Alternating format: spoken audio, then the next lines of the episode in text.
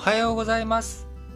2021年令和3年7月21日水曜日、えー、本日新聞解説ながら聞きをやっていきたいと思いますが本日も昨日に引き続きまして少し短めで、えー、話をしていきたいと思います。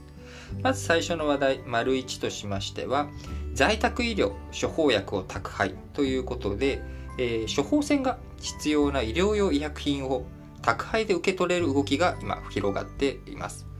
調剤薬局大手のクオールホールディングス。こちらが、えー、在宅医療や介護施設向けに宅配の専門店舗を年内に10店、えー、10店舗出すということで、えー、動き出しておりますしまたその他日本調剤というところはですねバイク便と連携して、え実証実験を進めていくと。いうことです。新型コロナウイルス下で、オンラインでの服薬指導が解禁されている現状、また2022年、来年には電子処方箋の本格導入も控えており、患者の利便性が高まりそうだということです。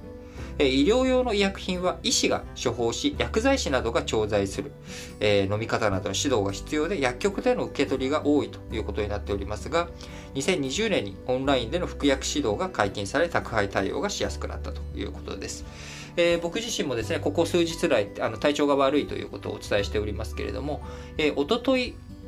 え、初めてオンライン診察というものをですね、えー、ファストドクターっていうサービスですね。こちらで受けて、えー、オンライン診察をしたんですよ。で、オンライン診察をして、えー、こう予約をネットで取ってですね。で、そのまんまで、あの、時間が来たら、えー、URL が送られてきて、で、それをポチッとしたら、こう、画面上に先生が出てきて、で、先生とお話をしてと。いうことです。で、先生とお話をして、まあ、ちょっと症状もこう頭痛だったりとか、喉の痛みだったりとか、で、そして何よりも、まあ、熱がちょっと上がってきている。その時37.7度とかだったのかな？っ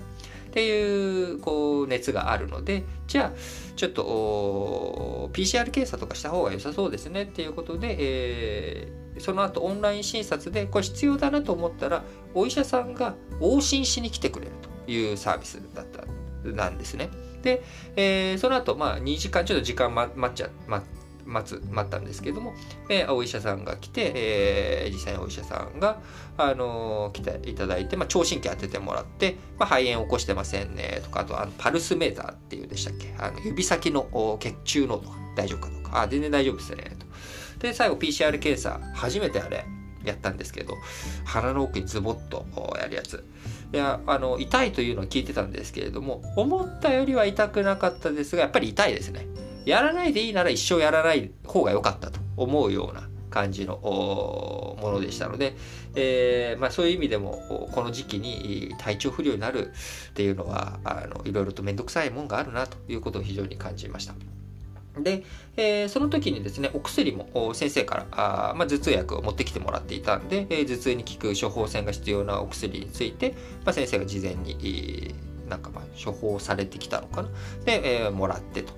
いうことで、えー、今日に至っているということですけれども、まあ、あの PCR 検査については昨日夕方に連絡が来まして、陰性だったということで、まあ、そちらについては、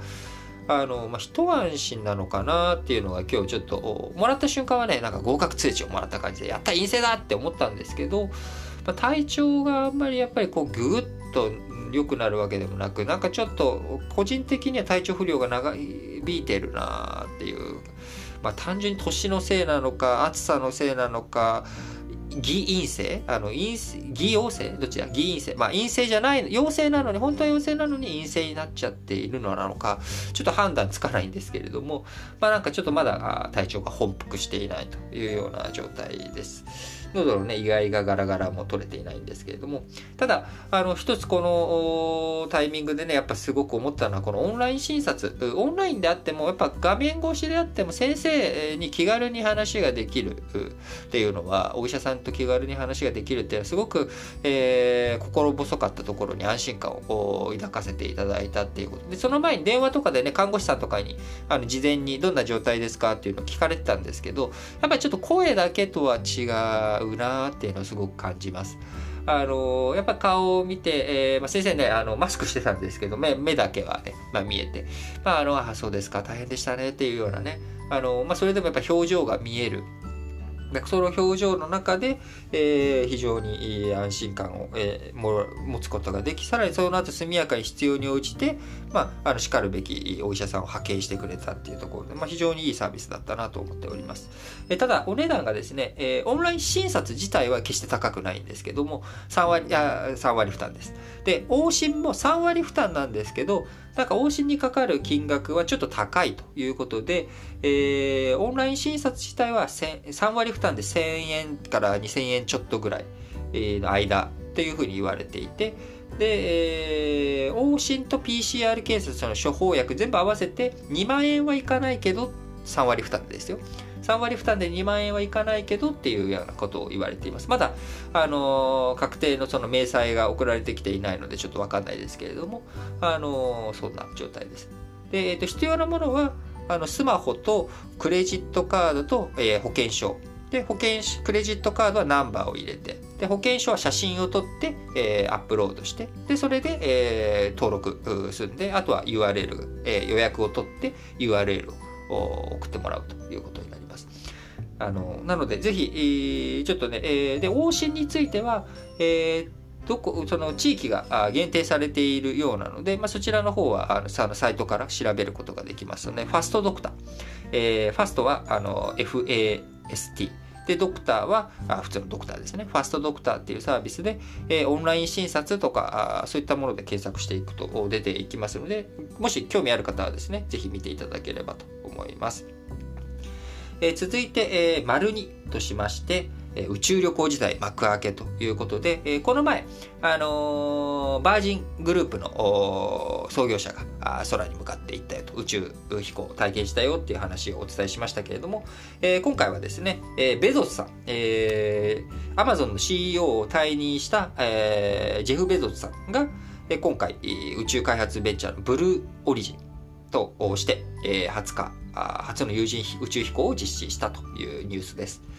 えー、ジェフ・ベゾスさんらあ4人が乗り込んだということで、えー、初の商業飛行、今回ね、その有料でお客を乗せているということなので、初の商業飛行と位置づけられており、民間人の宇宙旅行時代がさらに一歩近づいたということになっております。いやー、すごいですね。もう宇宙旅行、ついにここまでやってきたかということですが、えー、今回の宇宙旅行にはベゾスさんと弟のマーク・ベゾスさん、ジェフ・ベゾスさんと弟のマーク・ベゾスさんのほか、1960年代に女性宇宙飛行士の訓練プログラムに参加した82歳のウォリー・ファンクさんを招待した。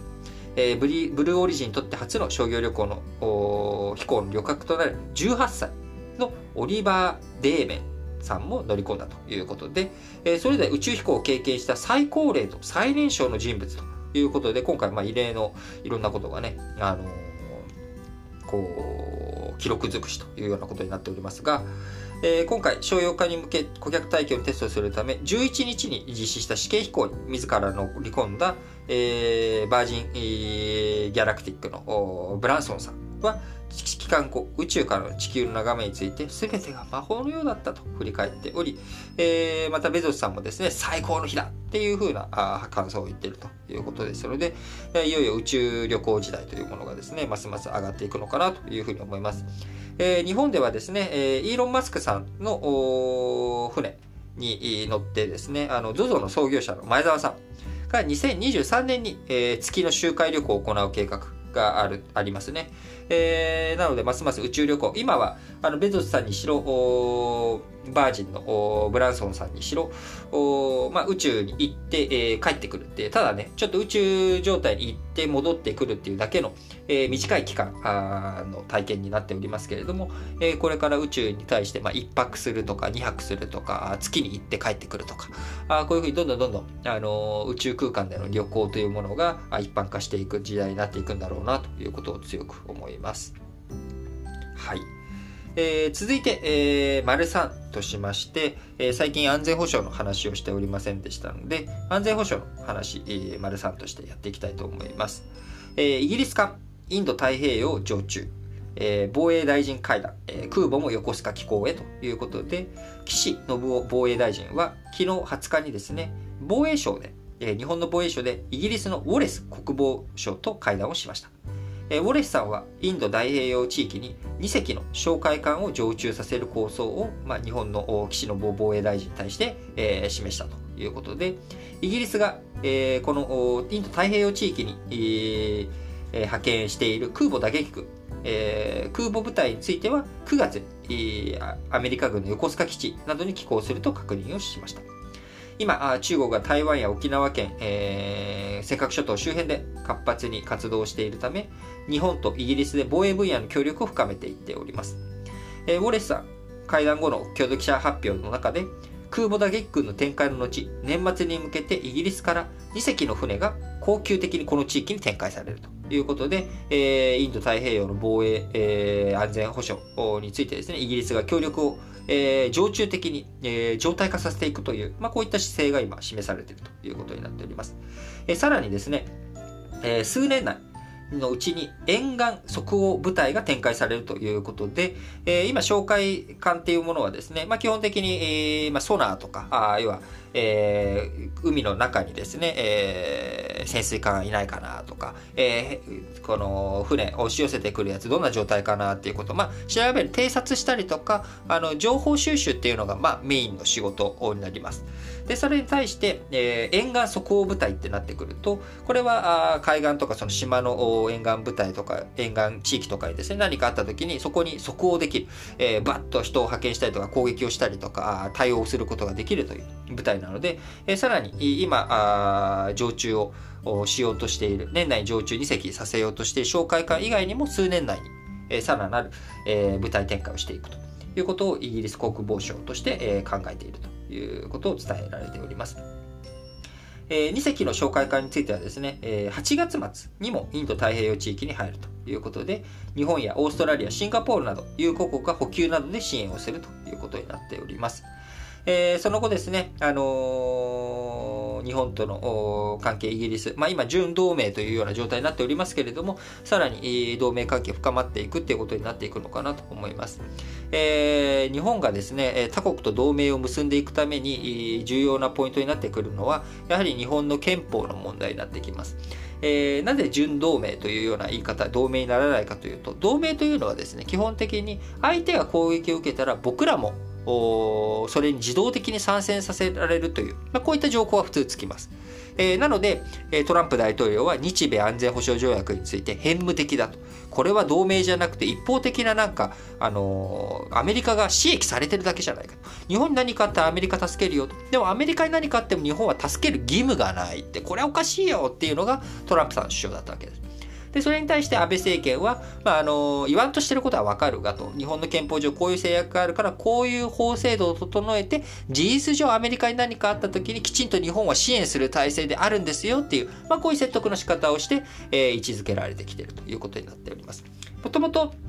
日米安保はあ日本が第二次世界大戦に敗戦した後に、まあ、日本国憲法をアメリカがえー、ある種影響力を持ちながら作っていった、まあ、その過程の中で、えー、武力放棄戦争放棄という動きになりでさらに、えー、そういうふうに作っちゃったんだけど朝鮮半島での、えー、朝鮮戦争が起きてしまってあ日本が空白地帯にするわけにはいかないっていう中で日米安全保障条約っていうものが作られてきたっていう歴史的経緯があるので、まああのまあ、偏無的であっても防防衛、同盟という形になっているわけですが、まあ、イギリスからしたらね、それはしたこじゃないということになるので、まあ、同盟関係になかなかなっていかないという状態になっております。で、もともと、イギリスと日本、えー、1902年ですね、ロシアを念頭に置いた日英同盟というものを結んでおりましたが、これが第一次世界大戦後に、えー、破棄されております。で、破棄された経緯というのがまさに、えー、イギリスはあ、イギリスに何か攻撃を受けた時に日本は助けに行きますと。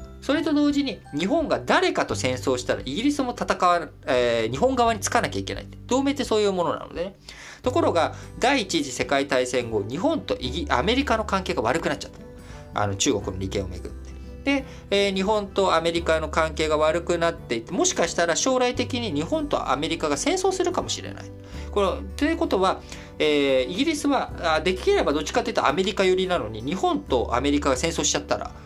日本に着かなきゃいけない。これは困るということで、えー、ワシントン条約とかいろんな他の条約を整えていきながら、あ日英同盟についてはま発展的に解消したっていうことをしたわけなんですよね。まあ、かようなほどに、え同盟関係っていうものはやっぱりその一体化していく。日本がもしアメリカと戦争するんだったら、よし来いってイギリスもやらなきゃいけない。要はアメリカが誰かと戦争するなら、任せとけ、俺はいつでもお前と一緒に戦うぜっていう、まあ少年ジャンプ的なね、あのー、まあそういうノリになっちゃうので、あの、これ記事法的にやっぱり同盟関係っていうのはすごく重たい関係なわけです。なので今現状日本としてはですね、やっぱり、あの、イギリスが誰かどこかと戦争を起こした時に日本がじゃあ、OK、助けに行くぜすぐっていうふうにできるかって言ったら、まあそうはできないわけなので、えー、なかなか同盟という形に完璧な、ね、同盟という形になりませんが、あ協力関係というものを今あ、この現状を鑑みるに、えー、深めていく必要というものが非常に強くあるんだろうなと思っております。はい。ということで、えー、本日ですね、えー、なかなか、あすいません、体調がなかなか芳しく戻って、えー、本復しない状態ですので、今日、こんなところで終わりたいと思いますけれども、あのー、おととい、PCR 検査受けて陰性だということは先ほどお伝えしましたが、まあ、今、あの熱中症とかもですね、急激に暑くなって熱中症の方も増えてきているというふうに聞いておりますし、えー、自粛生活もですね、2度目の夏というようなことにもなってくると、なかなかあの体調管理とかメンタル的にもですね、いろいろと苦しい思いをされる方も多いと思いますので、えー、皆さんにおかれましてもですね、ぜひぜひ体調を万全にしていただいて、やっぱね、あの、健康じゃないと、いろいろ楽しめないですよね。えー、昨日、まあ、ほとんど終日寝ていたんですけれども、寝ていてもなんかちょっとまあ、別に楽しかないし、あの、苦しいしっていう、辛いしっていうような状態ですし、まあ、あとは、こうね、まあ、味覚が、味覚はね、ちゃんとあるんですけれども、まあ、あの、の元気じゃないと、やっぱ食べ物食べてもすぐ疲れちゃうので、なんかあんまり、こう、食べた気しないな、みたいなのもありますんで、えー、皆さんも夏、暑い夏が続いてきますけれども、えー、どうぞ、本当に体調については、重々留意していただければと思います。それでは、皆さん、今日も元気に、いってらっしゃい